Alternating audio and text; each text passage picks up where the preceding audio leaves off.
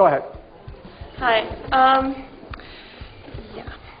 During your speech, you made a lot of references to Jewish people as well as certain people in your audience, not Jewish people in general, but certain people, especially in your audience, to Nazis. Now, that is extremely offensive when certain people are German. And they're also extremely offensive to people who've actually suffered under Nazi rule.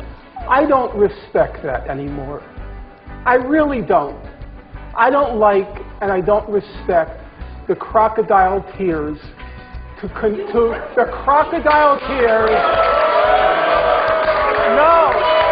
Uh, I'm sure, folks, um, allow me to finish and allow me to allow me to finish. Listen, sir. Allow me to finish. Allow me to finish. Uh, sir, sir, I don't like to play. I don't like to play before an audience the Holocaust card. But since now I feel now I feel compelled to. My late father was in Auschwitz. My late mother, please shut up.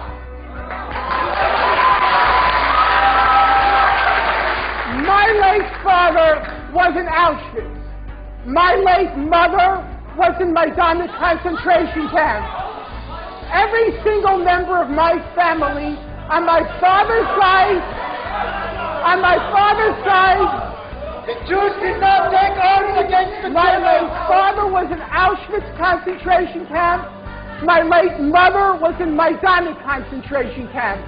Every single member of my family on both sides was exterminated. Both of my parents were in the Warsaw Ghetto Uprising. And it's it precisely and exactly because of the lessons my parents taught me and my two siblings that I will not be silent when Israel commits its crimes against the Palestinians. And I consider nothing more despicable than to use their suffering and their martyrdom to try to justify the torture, the brutalization, the dem- demolition of homes that Israel daily commits against the Palestinians. So I refuse any longer to be intimidated or browbeaten by the tears. If you had any heart in you, you would be crying for the Palestinians, not for what's been done.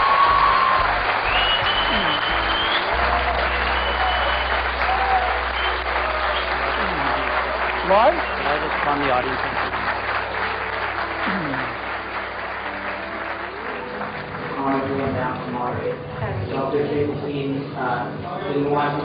I've never been in a crowd like this. They're nuts. Het komen nooit die Ende von Leiden und von Pein. Fotos wird dir klappen und kritzen mit die Zehn. Da klappt der Gloss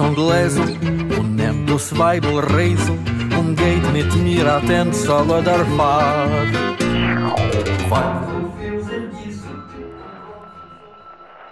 Welcome to the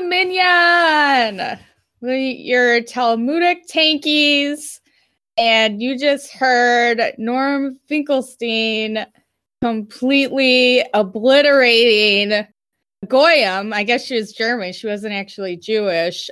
Crying and getting upset that what he was saying was offensive to Germans. And he just didn't take it.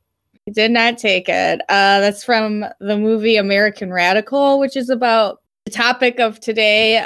Norman Finkelstein, specifically his book, The Holocaust Industry, which I will walk through. And I guess I can introduce myself. I'm Talia. Woo! We made it through a year of COVID. Whoop whoop. Oh God. I'm Prez. Welcome back, everyone. And I'm Zov. yeah, so sorry about the delay in episodes. It's been a little hectic these past two months with the end of school and Thanksgiving and these humongous spikes in COVID. Supposedly there is a vaccine out, but mainly politicians are getting it right now. Politicians are getting a vaccine. We're getting 600 bucks. so Yeah. We gave 600 bucks. it's all working out. Israel's getting 500 million dollars to fix the Iron Dome or fucking whatever. We have legislation to reincarnate the Dalai Lama. Oh yeah. Everything's great. And we're finally getting this episode done. The Holocaust industry done. Okay. So I'm going to talk a little bit about Norm. Then I'm going to walk you through the book. I highly recommend just buying the book and reading it or getting it's probably not at your local library because it's a bit spicy. But do you have any questions or comments before we go in, Prez or Zev? I just have a quick request for all of the academics to stop using the phrase X industry because there's like a million different books and pieces of research that have their own little like niche area of study that just is like the culture industry, the Holocaust industry, and it, it's just getting tiring now. Please just change the title. Academics are ruining the industry industry. to be fair, he did write this in 2000. This was published like 20 years This is true. So he was probably starting the trend of using industry. Let's just say that. Pretty sure that was Adorno. you would know better than I because I have not read Adorno at all. You're better off. Okay. Alrighty. So, who is Norm? And I'm to refer to him as Norm just because I really love this man. I know Yaakov loves him. A lot of anti Zionist Jews love him just because he's been on the forefront of being openly anti Zionist, calling out bullshit when he sees it, and really not holding back. And I'll get more into that. So, who is Norm? He was born in 1953 to two Holocaust survivors, and they were also Warsaw Ghetto Uprising fighters, as you heard in the clip previously. And he says he was really instilled with this fiery passion for justice by his mother. I guess his mom always talked about the camps and like was thinking about it all the time and like trying to come up with why did this happen? Why did that happen? And so he was just surrounded by it for his whole life growing up. He's always been fighting against injustices. It started with the Vietnam War, and then his first introduction to anti Zionism was when Israel invaded Lebanon in 1982. And he had like a, a sign. He went to his first protest with a sign that was calling Israelis Nazis, which is still pretty uh taboo, I think. I don't know about how you two feel about Israelis being called that or I mean, it's nothing if not provocative, I guess. especially at that time. Yeah. So he was working on his PhD at Princeton, I believe, and he decided that his dissertation would take apart a book by Joan Peters called From Time Immor- Memorial, which is really Zionist and claims that Palestinians did not get to Palestine until the early 19th century, which is historically false. And he sent his dissertation out to a whole bunch of people, and the only person that was interested in it was Noam Chomsky. And you can say whatever you want about Noam Chomsky, but um, he's pretty much he's stuck by Norm. That is like the most academic academia thing ever, where you like want to do your dissertation in the most pissy way ever by saying like this established scholar is wrong and I'm going to get my PhD by proving every single way they're wrong and be a better academic before I even have my PhD. And then finding out that academics don't like that, so no one actually supports you. and then you have to like search the entire country for that one asshole who actually is like, you know what? Okay, I'll work with you. So after he did his dissertation, Norm started to visit Palestine and writing about his experiences there with his first book, I believe, coming out in uh, 1996. And then he wrote Holocaust Industry in 2000. Now, I want to just segue a little bit. How can we talk about Norm and not talk about Alan Dershowitz? um, so I believe, oh, was it 2006? Alan Dershowitz came out with a book called The Case for Israel. And Norm went through his book for an episode of Democracy Now! And he said he bought two copies and went through all the footnotes line by line to prove that Dershowitz was wrong and was plagiarizing. His claim was he was plagiarizing Joan Peters' book from Time Memorial. And I highly recommend going on YouTube and looking up this debate between Norm and Alan Dershowitz because Norm just cleans the floor with him. like, it's just incredible. Two academics who absolutely hate each other, just tearing each other apart. It's it's really phenomenal. So after this, if you know Alan Dershowitz, he does not let things go. He also represents pedophiles like Jeffrey Epstein. He was on the flight. Allegedly, please don't allegedly, get us he sent to a allegedly, allegedly, he was on the flight logs. I'll just say that, which Norm had a field day with on Twitter. because uh, I I believe it was 2008. I might be wrong with the dates. Okay, that was 2008 that um Norm came out with a book called Beyond Chutzpah. And at the end of it, he just has like a chapter dedicated to how Alan Dershowitz plagiarized his in his book. It had nothing to do with the rest of the book that he was writing. He just had a chapter dedicated to that, to Alan Dershowitz. so that book comes out. Norm is up for tenure at DePaul University 2009.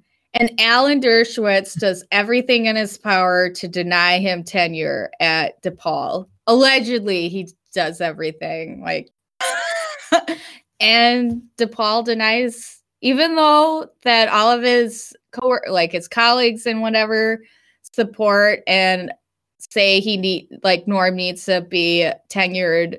The president, I think, vice president of DePaul say no, we're not going to you. Yeah, the department says you get tenure, and then the school usually just rubber stamps it, and then this time the the president just d- rejected it, saying Yeah. that Norm does not uphold the values of the university, and then they reached some kind of settlement that is to this day undisclosed. now Norm is like he's been looking for teaching jobs forever, I think, and he does a lot of speaking tours and stuff, but it just sucks cuz he's like i think he's 67 and he like still doesn't have like a permanent job because of this fucking Alan Dershowitz. Allegedly. Allegedly, allegedly. Thank you. so that's just um little overview of Norm and the trials that he's been through for speaking his mind and maybe should have let go of the Alan Dershowitz stuff. Maybe not dedicate a chapter to him, but whatever. we can be petty sometimes. um but now I'm gonna get into the book Holocaust Industry. Um have any of you read it before? I did a very, very long time ago. I have not read it. So Norm said he wanted to write this book to quote, uh, restore the integrity of the historical record and the sanctity of the Jewish people's martyrdom, uh, end quote. And he also believes that the United States is the corporate headquarters of the Holocaust industry. Believes the industry's central dogmas are sustaining significant political and class interests. So that's basically upholding the elites and basically shitting on the working class Jews. So that would be like the Holocaust survivor, like the actual Holocaust survivors. So it finds it funny that the country that has a humongous military force, horrendous human rights record, has cast itself as a victim. And that would be Israel. So Israel has cast itself as a victim state that hasn't really begun until after the 1967 war, predominantly with uh, white European Jews as the main victim, ignoring all the other kinds of Jews like Ethiopian Jews, Sephardic Jews, with the primary crux of the victimhood based around the Holocaust. And most other forms of victimhood coming out of the Israeli struggle, like fighting Palestinians and the, the receiving violence from Palestine or receiving violence from the rest of the Middle East is based on trying to set up a foundational state of freedom and safety after kind of fleeing the violence of Europe and the Holocaust there. Yeah, yeah, definitely. And Norm says that um, with the suffering of African Americans, the Vietnamese, the Palestinians, his mom always said that we are all Holocaust victims, which, you know, like if you think about the Congo and uh, King Leopold, there were 10 million Africans, Congo- Congolese that were murdered. And that's not talked about. And I'll, I'll talk about that a little later too. He talks about later in the book. But, uh, so he starts the main part of the book off with saying that no one was really listening to Holocaust survivors when they when they arrived in America. Just to, like most people just didn't care or didn't want to listen. And they thought that talking about the past really served no purpose and uh, it just complicated things. And also that remembrance of the Holocaust. This is all before uh, the 1967 war, as Prez mentioned was seen as a communist cause. Uh, the Holocaust was only talked about as like an like now it's uh, anti-fascist. I think this was before the Soviet Union was erased from the memories of most Americans, knowing that the Soviets had liberated liberated most of the concentration camps. So what's really fucked up is that before 67 uh, the american Jewish Congress and Anti Defamation League worked on the McCarthy McCarthy witch hunts and gave them files on other Jewish com- on Jewish communists, like try to get them blacklisted. And so I think it shows that the ADL has always worked actively against working class Jews. And I'll talk about that a little later when we talk about what does the Holocaust industry look like now, 20 years after this book has been written.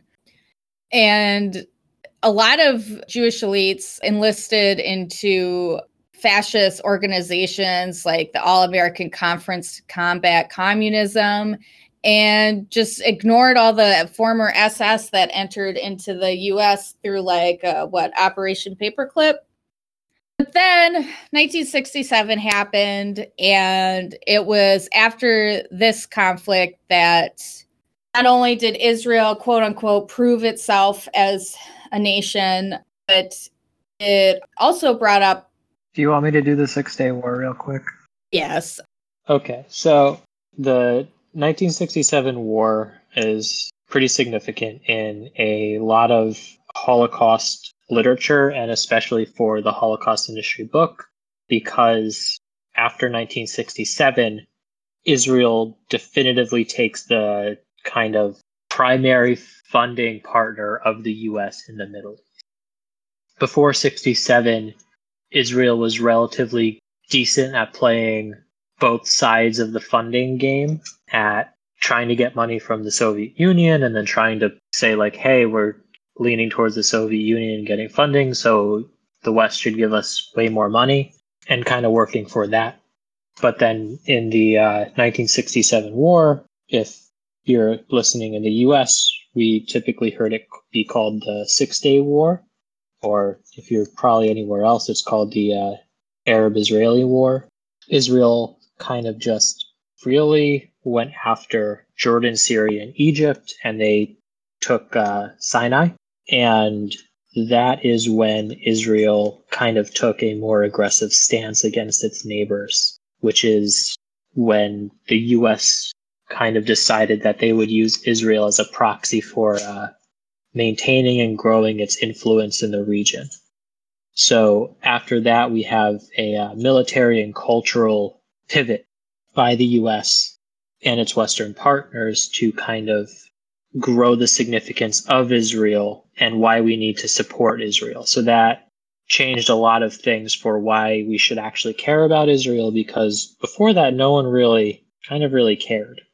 Um, so that is the basis for the Holocaust industry, a country that was set up after, after the Holocaust, but uh, there was the uh, the whole Zionist movement in the late 1800s that eventually paved the way for Israel to be set up. And there's a whole argument that Israel was would probably have been set up anyway. But uh, after the 67 war, the U.S., based on Norm's argument, started to uh, expand the kind of victimhood argument that uh, Israel deserves to exist. And there's some kind of moral moral uh, requirement to defend Israel and, and the white European Jews who uh, quote unquote fled to the region after after the war, despite the uh, preceding Zionist movement to reclaim Palestine in the region. Thank you for that overview. Um, and I think it's also important to note that with the Balfour Declaration in 1917, that basically gave the land of Palestine to Jews. Balfour was a British politician that was a huge anti Semite. And he's like, Yeah, I don't want the Jews in Britain. Send them over there. So, really, the basis of land being given to Jews is I don't want them in my country. And even during the Holocaust, like most countries just sent Jews back who were escaping from Germany and I yeah, uh, I think that's just important to note as well. But thank you for that overview, Prez. So after 1967, that's when a lot of Jewish institutions started to quote unquote remember the Holocaust and then started to push this idea that another Holocaust could happen at any moment. Uh, really used a fear-based type of education. Uh, you started seeing it in temples, shuls, and uh, and school like education and like public schools about the Holocaust. Uh, really pushing forward this narrative of this is why we need Israel because what if another Holocaust happens? So after 67, as Prez mentioned, Israel became a strategic asset in the Middle East and then that's when the US has had started giving millions, billions of dollars to Israel to increase their military uh, strength. Like we said at the beginning of the episode, we just gave them $500 million in our COVID relief bill, which hope I don't know if it's passed or not, but we need more than 600 fucking bucks after nine months of no work. So Norm brings up Paul Novick.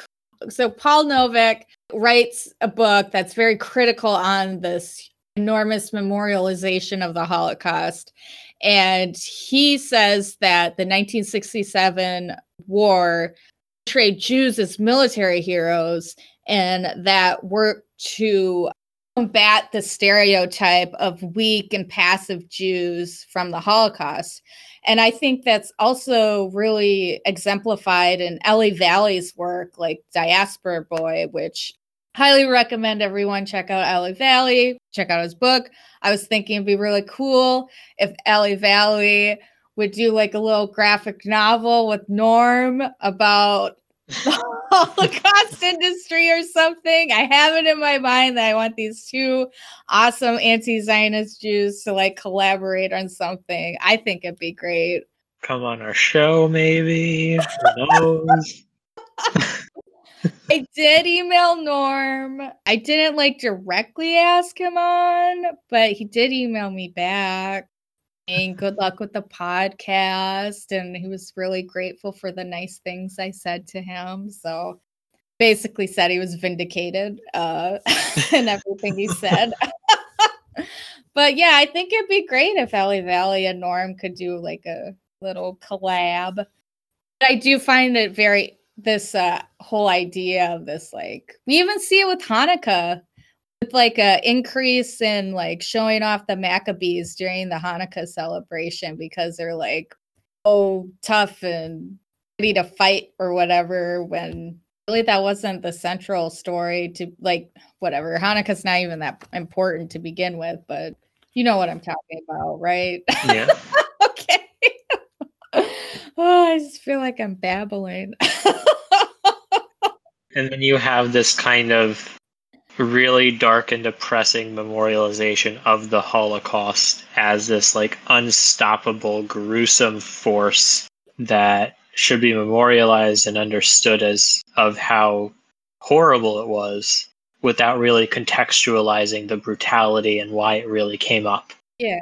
So in a lot of these museums and I know for sure like when I was learning about all of this stuff in like school and like they made me read the Anne Frank uh, book and all of this stuff, they absolutely did not go into like how Hitler rose to power, what the like what Weimar Germany was like preceding that, why they could possibly elect this, how Hitler didn't just like show up with the military and institute a dictatorship, and the the kind of softly rolling into a horribly genocidal regime. It's just kind of like an instant occur like starting on day one we have the uh, first night of the Holocaust and it just kind of begins from there and now we have to remember it as it was.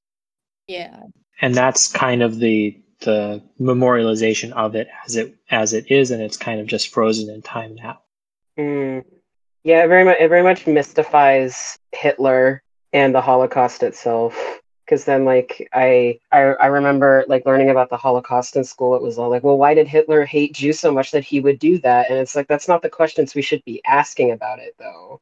I was going to say it's it's touched upon a little later in the book, but uh, we kind of see this happen with other genocides, and we see this happen with the kind of description of who else was in the Holocaust itself, and the kind of creation of the Holocaust uh, as like a a big big H Holocaust, as this is the only Holocaust to have happened.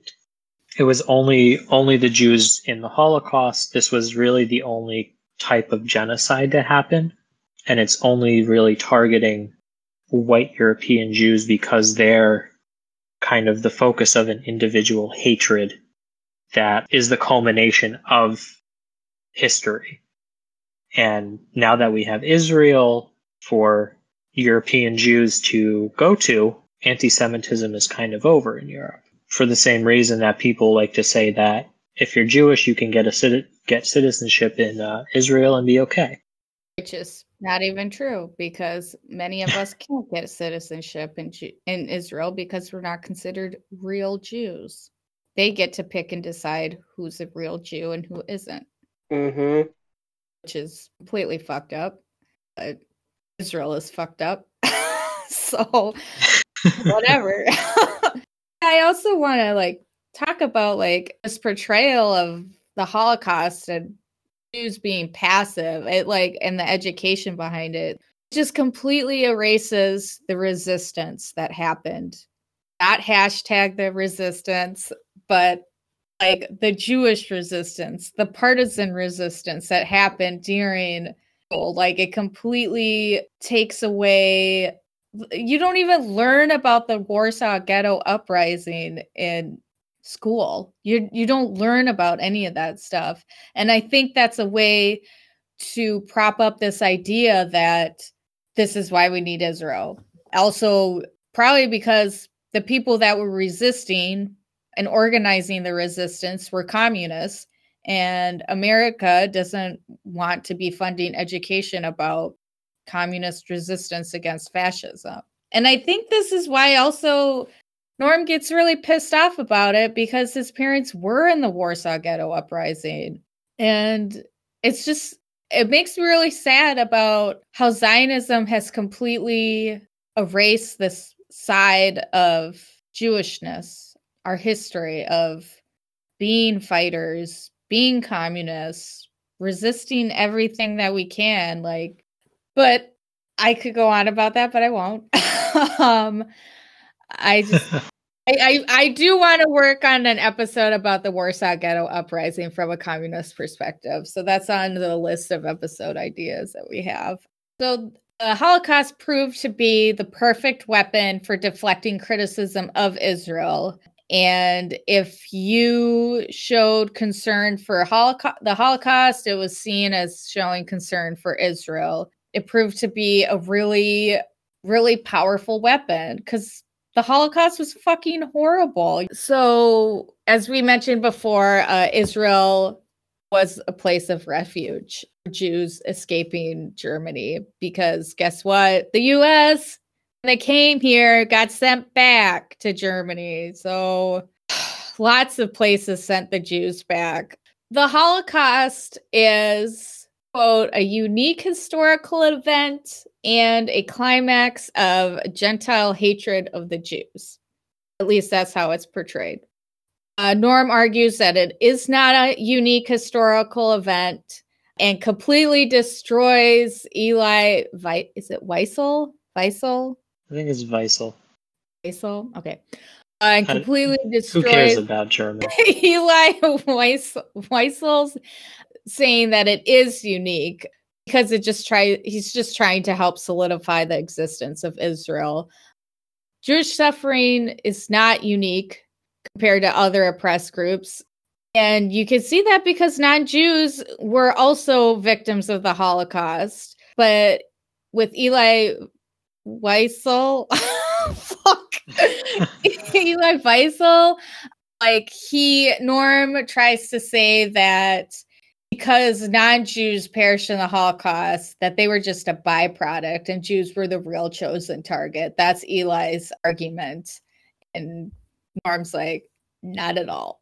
like Elie also thinks that the Holocaust represents the anti-Semitism of Goyim and why Jews must have Israel.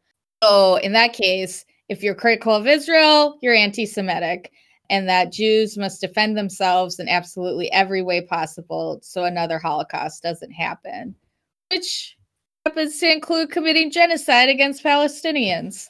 So, like, Norm really hates Elie Wiesel. Like, yeah. He goes on and on and on about him and like destroying all of his arguments, which is fantastic uh, because he does see Elie as like the figurehead of the Holocaust industry.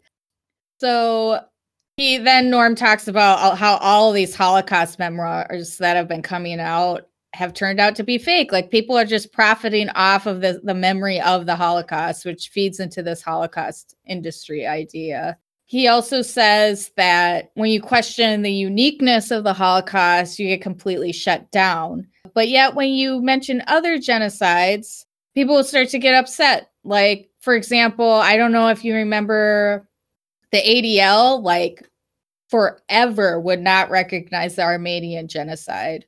And the ADL also tried to help block a day of remembrance for the Armenian genocide. I think the ADL finally recognized the Armenian genocide last year, last year or two years ago. Wow. Is it really that recently? Yeah. Pretty sure it's uh, the ADL just finds more and more reasons for to suck. well, I got more to talk about ADL because, of course, I do. Norm also brings this up, and I, I, never thought about it until like I reread the book. And he's like, the U.S. has over a hundred Holocaust museums. He's like, this is weird. It'd be like if Germany had a museum dedicated to the U.S. Uh, attempted genocide of Native Americans. I mean, you can commit a genocide against a group of people and still have not killed all of them by the end of it because Germany only lasted a couple of years and the Soviets liberated them. Mm-hmm. So they didn't get all of them. Yeah. Similarly, the US and the rest of the settler colonial apparatus managed to genocide 90% of the population. I would categorize that as yeah, I would I categorize that as a realize it was genocide. Ninety percent. Yeah. Yeah, I've seen estimates as high as 95. Yeah. Holy shit! I've there's there's a scholar Gerald Horne. I would read all of his stuff. Dude, that dude has like fifty thousand books. I know.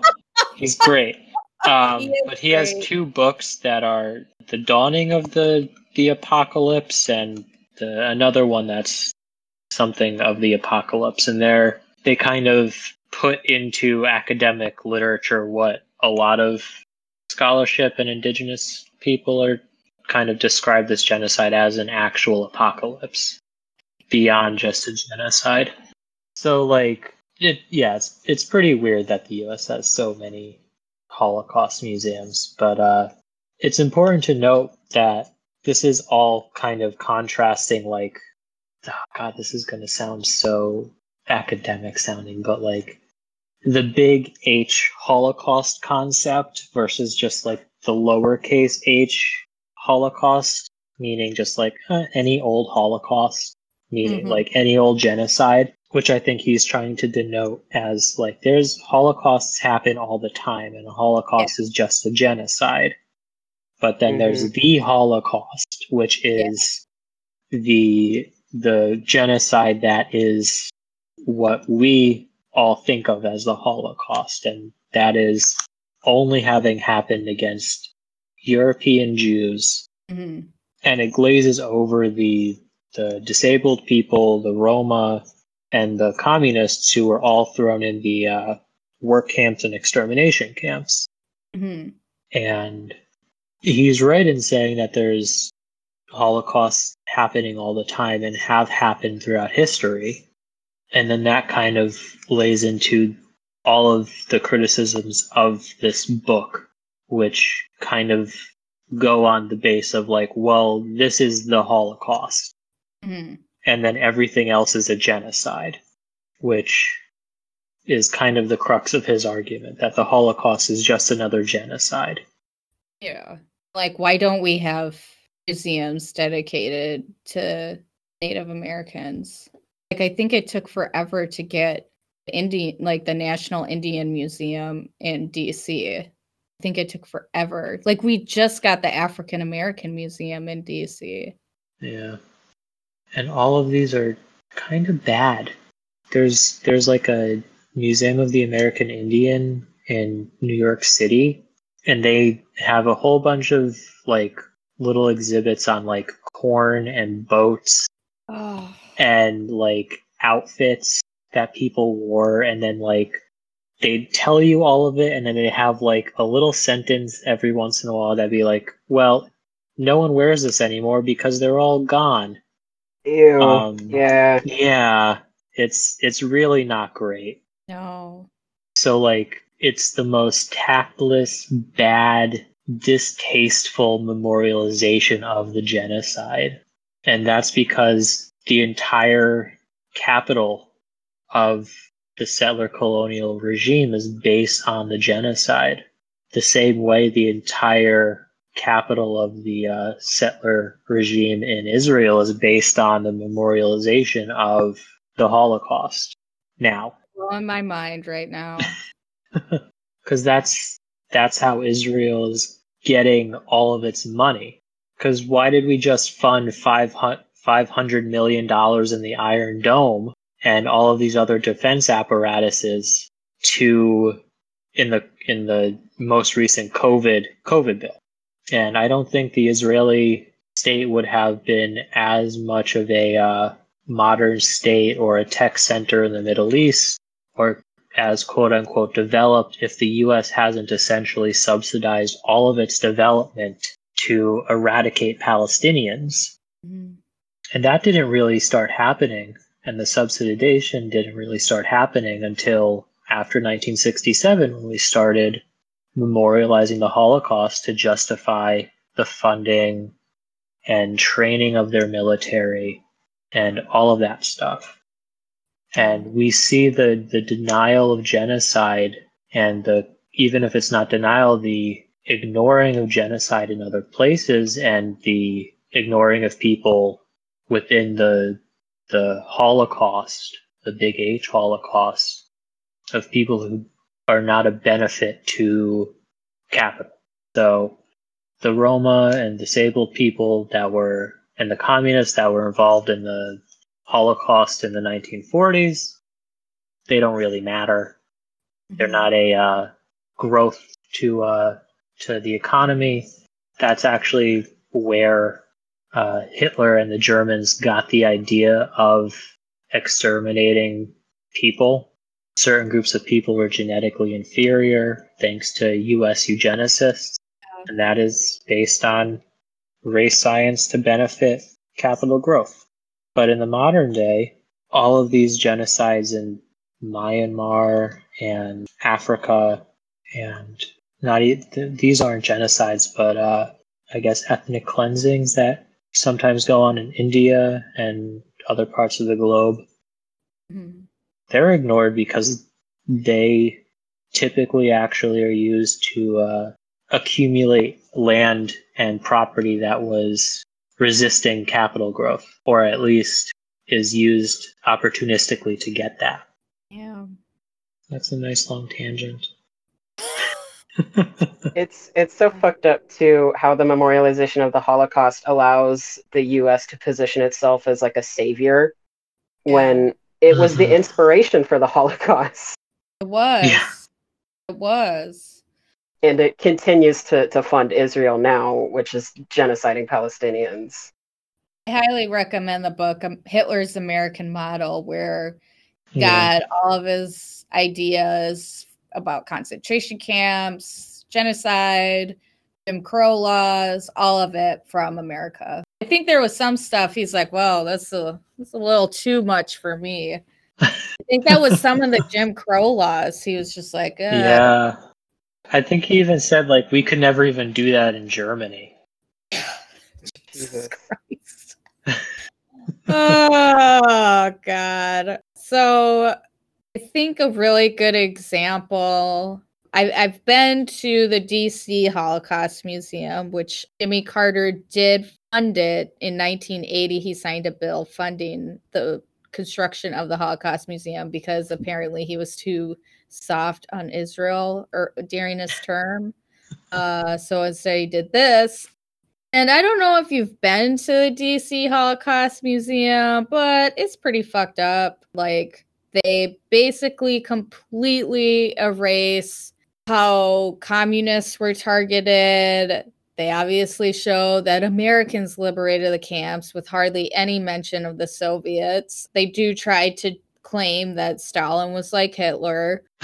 After all of this, after floors of exhibits, it all leads up to Israel. This is why we need Israel. It's just one big propaganda museum. The same goes for Yad Vashem in Israel. I've, I've, I've been there. I think he talks. I think he t- Norm talks a little bit about it in the book, but I'll talk about birthright. We went to it on birthright, which I believe birthright is also byproduct of the Holocaust industry because they do take they have like a whole Holocaust day and they use that to say, this is why we need Israel. This is why you need to support Israel because who knows when another Holocaust will happen.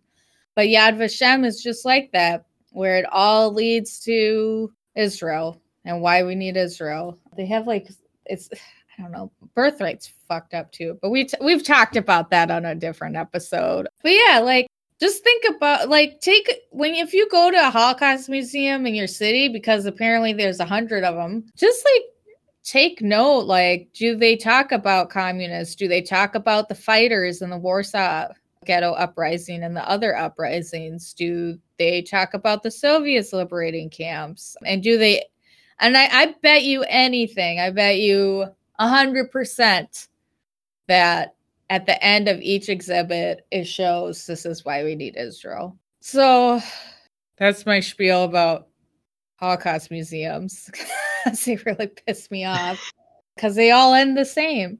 nothing about like the diaspora, nothing about celebrating like the many different types of Jews that are out there. It all just goes back to Israel.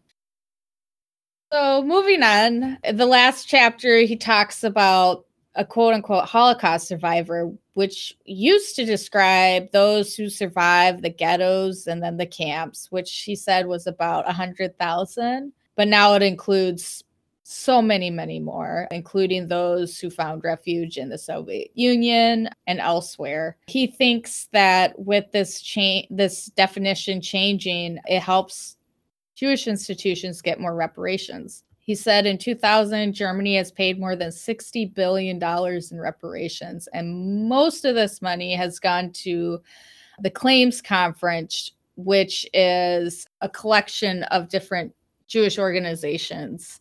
And they basically have decided these Jewish institutions uh, have decided that this money should be spent on Jewish communities rather than individual Holocaust survivors. And what they mean by Jewish communities, they mean organization. So, like, he mentions the World Conference, I believe. Yeah, World Jewish Congress has received over $7 billion in compensation.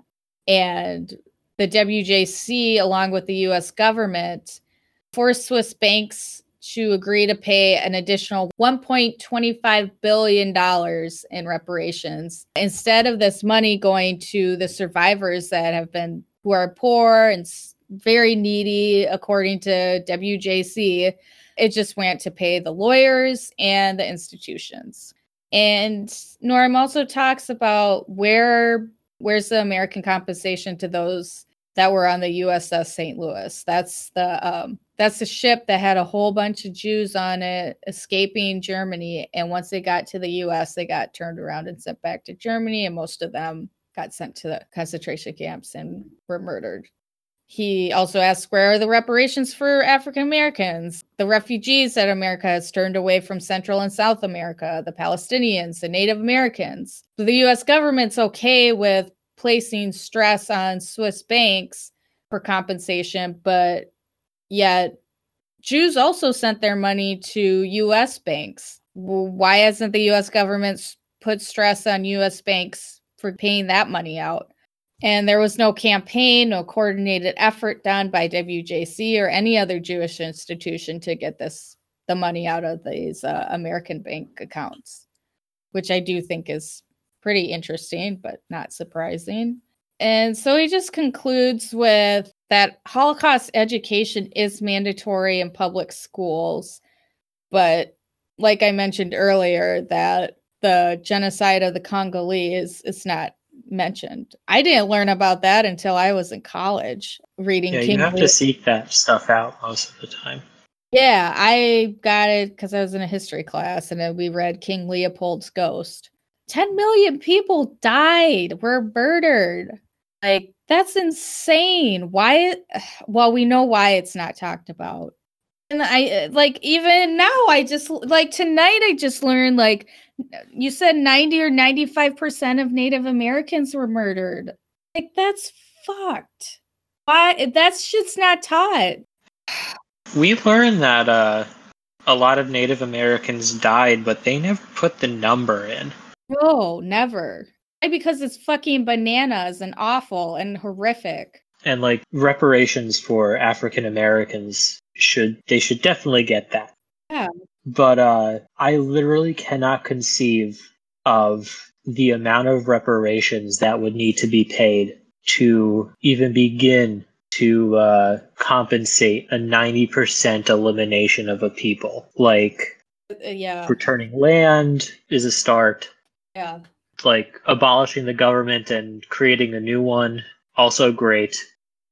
hmm hmm Literally 90% of a people gone. Like, there's no way to do a reparations for that. It's No. that's just gone.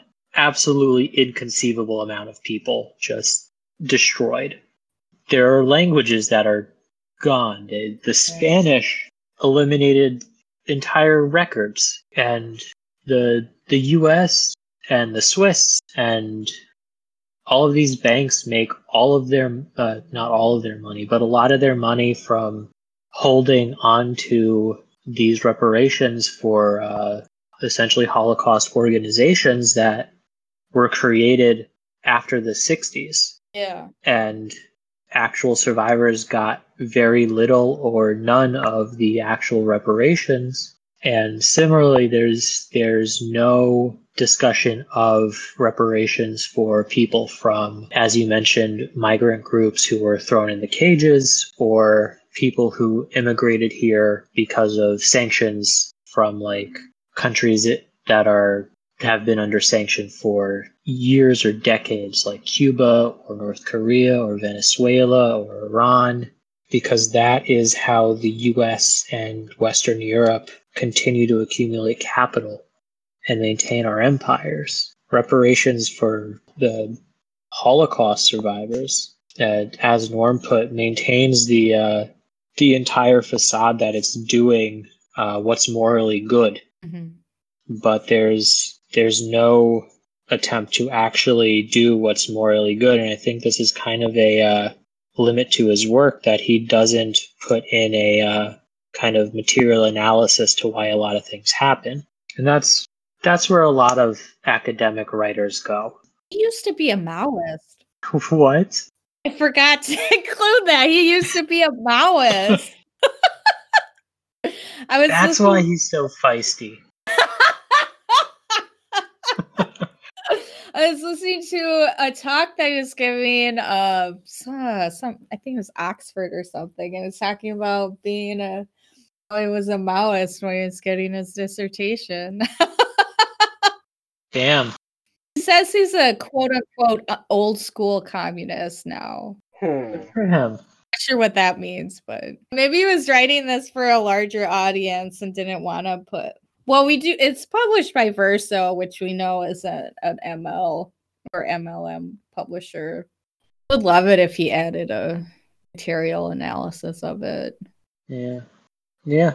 The not giving reparations is, well, they'd have to give up a lot of money.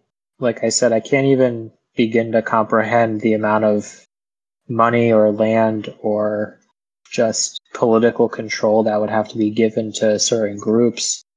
But it also have to be an admission that uh, the entire political and economic system is based on these things Yeah. because then the whole imperial system becomes undone. All of the anti-imperial decolonial movements were not necess- were kind of based on giving land and political control back to the people, but they were also based on recognizing the fact that these systems were operating on the core concept of removing land and food and security from the majority of the population to secure capital. Yeah. So uh, the last time he updated this was in 2015, going really heavily into detail about the Swiss bank accounts, and I it's a lot of numbers. I have number dyslexia. That's not a joke. I actually have it. um, and my eyes start to glaze over because he really goes into detail about it. I think if we updated it today, I would talk about how ADL and these other organizations are fundraising off of these fascist, alt right, right wing groups. I'm just going to bring this up because it really pisses me off. In 2017, I was part of Glass Leadership Institution with ADL, partly because I wanted to get an insider perspective of ADL. And I'm glad I did because I learned a lot of fucked up shit about it they had someone come in who's like the head of the ADL, I don't know what it is, like terrorism task force or something like that. I don't know what it's actually called. It was something about like hate, like maybe hate task force, something like that. And they had a list of like groups that they were keeping their eye on. And I had them in columns like right wing, maybe it didn't wasn't even right wing. It was probably like neo-Nazi, fascist, and alt-right. Proud Boys weren't even included on alt right. And I was like, excuse me, where are the Proud Boys? And they're like, oh, they're not, they're nothing. They're, I don't, we don't even think they're alt right. They're just, they're nothing.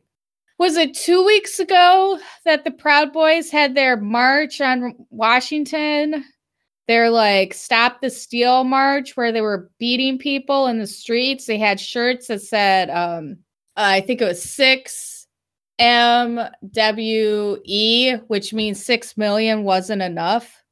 These I think fucks, so. Holy yeah, fuck. these fucks are out on the streets because ADL's like, well, they're nothing, blah blah blah. I was like, nah, they're pretty fucking problematic, and I know they hate Jews. I knew this in 2017. Fucking ADL, day after uh, the Stop the Steal march and all of that, fundraising off of Proud Boys. They're like, we have to stop this hate. We have to stop this. Please give us your money. Give us your money. It's like, I'm signed up to get their emails just so I can get angry whenever I get them. Whenever something like after the uh, the Pittsburgh shooting, you know I got a bunch of emails from ADL trying to raise money. All of these Jewish orgs come out of the woodworks for all this money and they always invoke the memory of the Holocaust. They're like, we never again, we can't let this happen. Give us your money, give us your money. And yeah, when it comes to actually helping like working class Jews, Jews of color, even anti Zionist Jews, they will like, they don't give a shit. They do not give one shit about you. It's all about Israel and keeping Israel safe and defeating anti Zionism because they have equated anti Zionism with anti Semitism. And they're pushing forward this idea that it's the same. Sorry, I'm done with my rant. what else would you add? I'm going to go off of that and I'm going to say the words. Um, there's a whole. Uh, can't believe I'm doing it there's a whole culture culture industry. Ah, fucking now.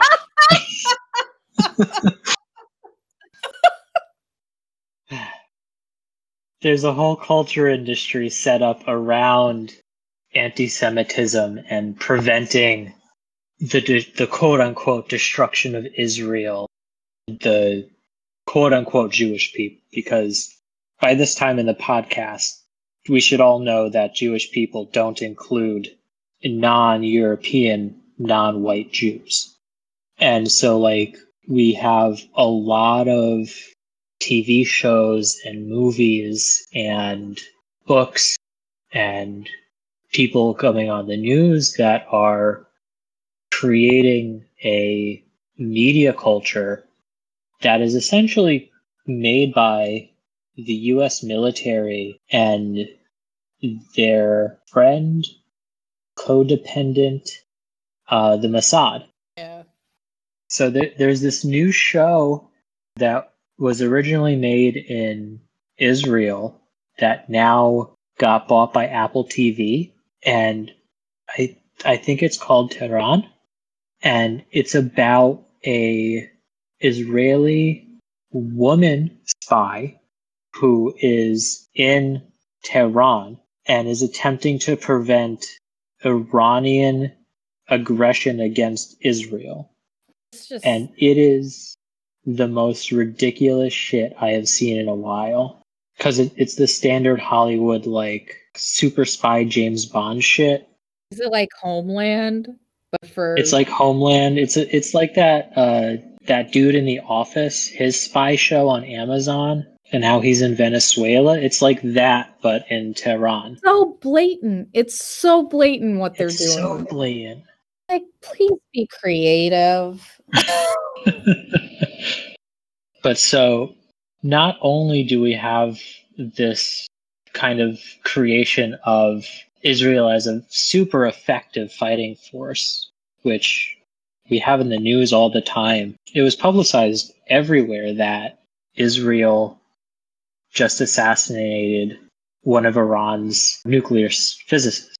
And of course, no one ever mentions when uh, one of their guys or our guys gets killed. Yeah. But it also creates a massive cultural understanding that Israel or the US and therefore the people in it are constantly under threat. And we have this kind of in the, the cultural idea of 9 11 um, and the war on terror, where the US is under threat of these like Middle Eastern dudes who are just plotting somewhere to blow us up somehow. You could say there's a 9 11 industry. There is. There's always a 9 a 9/11 industry, an industry industry. I was watching Deadliest Warrior. Do you remember that show? yes. yeah. So this is actually relevant. I'm not. and for people who don't know, it's this like mid 2000s show where a bunch of like super aggro dudes do some like what would happen if Mao Zedong fought Stalin and That's really I don't know. I used to just watch like I would binge it. it's on Amazon now, I think. Don't tell me that. you have to pay for each episode, so it's oh yeah. You could also pirate it. But so so they'll do like what would happen if Mao fought Stalin and they they'd say, say like these are the types of weapons they had. Mao was a ruthless killer who liked to starve their people. Stalin was super good at sending spies to assassinate foreign leaders. Just like super, super biased stuff. And I recently watched the Pol Pot versus Saddam Hussein episode. Oh my god. and this was this was just like a couple years after we assassinated Good. Saddam Hussein. Did he wear glasses? No. Okay. And the dude who played Saddam Hussein was the he was the fucking guy who kidnapped Tony Stark in Iron Man 1 and Oh put him in that cave and made him build oh the Oh my Iron Man suit. Oh man. Like, and in that episode too, they had What? like uh Saddam. okay. in that episode, they they were listing the weapons, and they mentioned that all of Pol Pot's weapons were Soviet, and they just happened to mention that Saddam was using like a Desert Eagle. Absolutely no mention that that shit was American. Yeah. and then the Iron Man villain won. Wow. But so like this actor, I looked him up, and he had all of these roles as like aggressive Middle Eastern man, aggressive Pashtun man, and these were the literal acting roles. They weren't like how I'm phrasing it. They were his What? byline titles. And this is the Hollywood production culture. It's insane. It's just propaganda. It's all propaganda. Like even with the Holocaust movies that we have, it's like to bring it back, the Holocaust industry. all of these movies that we have are just showcasing Jews as passive victims. Remember the pianist? Yes, I do. It's like Dude. that. However, I think when you ask most Jews what your favorite Holocaust movie is, they'll probably say Inglourious Basterds. That movie fucking rocks. yeah, that movie's great. I remember watching Schindler's List, and I'm pretty sure it ends with some mention of Israel as well. Does it? I don't know. I don't remember. Surprised. None of, like I don't remember a single scene of resistance that movie, other fr- than from the Goy. Go, it's a Goy savior movie. Did you got anything else to add? No. Ev? No, I don't think so. I think that about wraps everything up. I hope you're all staying safe. Hopefully, I'll get vaccinated soon. Then, like the next nine months, ten months. but I highly recommend getting this book if you can, checking out his other works, checking out American Radical, which is on YouTube for free. He, Norm, is like, is completely vindicated at the end of the day. He is someone that I really look up to for just standing by his principles, no matter how hard it got. So, have a wonderful uh, winter break. I love you all. I'm glad you're all safe, alive, and we'll see you next time. Bye. See you in two months. Bye. Stay safe, guys.